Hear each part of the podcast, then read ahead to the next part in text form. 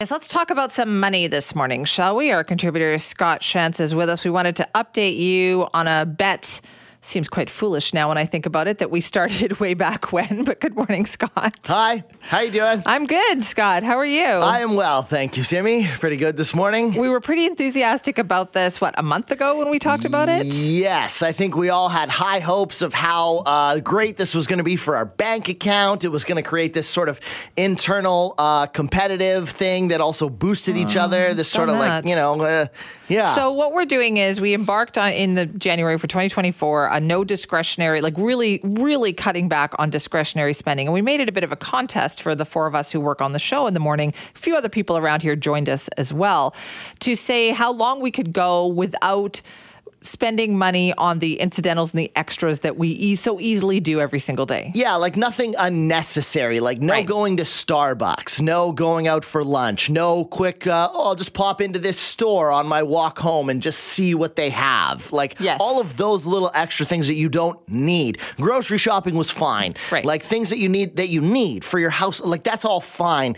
Just no unnecessary spending. Right. And so you're right, though. My bank account has noticed. My bank account, there's more money in my bank account for sure. How about you? Yeah, absolutely. There is more money in my bank account, which was the goal. Right.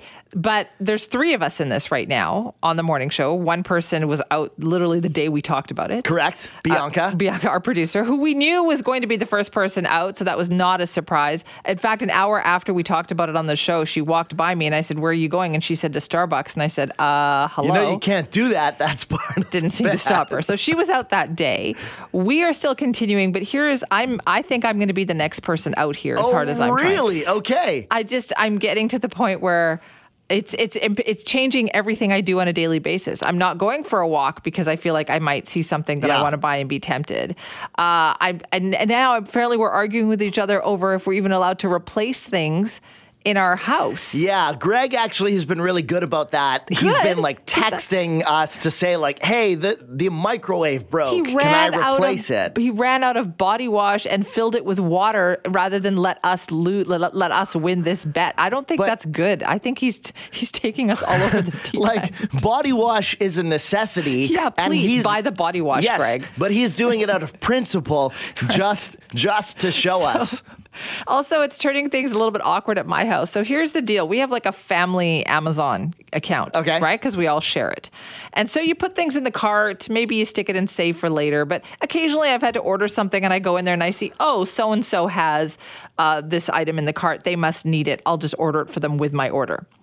So I've had something in the cart for a week now. I keep hoping somebody else in my house will say, "Oh, mom really needs that. I'll just order. I'll add." No, they just keep bypassing it, Right, right. and it's still sitting in there. And I'm really deeply starting to resent some people in my family for this, Scott. Yeah, yeah, I get it because I go. I'm like my daughter's in ski lessons at Whistler, so me and a, a bunch of friends end up skiing at Whistler every Saturday, and everybody goes for après ski, goes for beers, and I obviously can't go and buy beers after Well, you- skiing. yeah. So it's like, how many weeks in a row am I going to rely on somebody else Oh, to just sort of go, hey, hey, don't worry, Scott, I'll get your beer this time because part of the the stipulation in the bet was we wouldn't be able to say, guys, I can't go out because I have this bet. Uh, but if somebody buys me a beer, so we weren't able to say that. And Simi, I want to say I'm I'm glad that you have sort of admitted that you're close to breaking yes. because I went to the hockey game last night.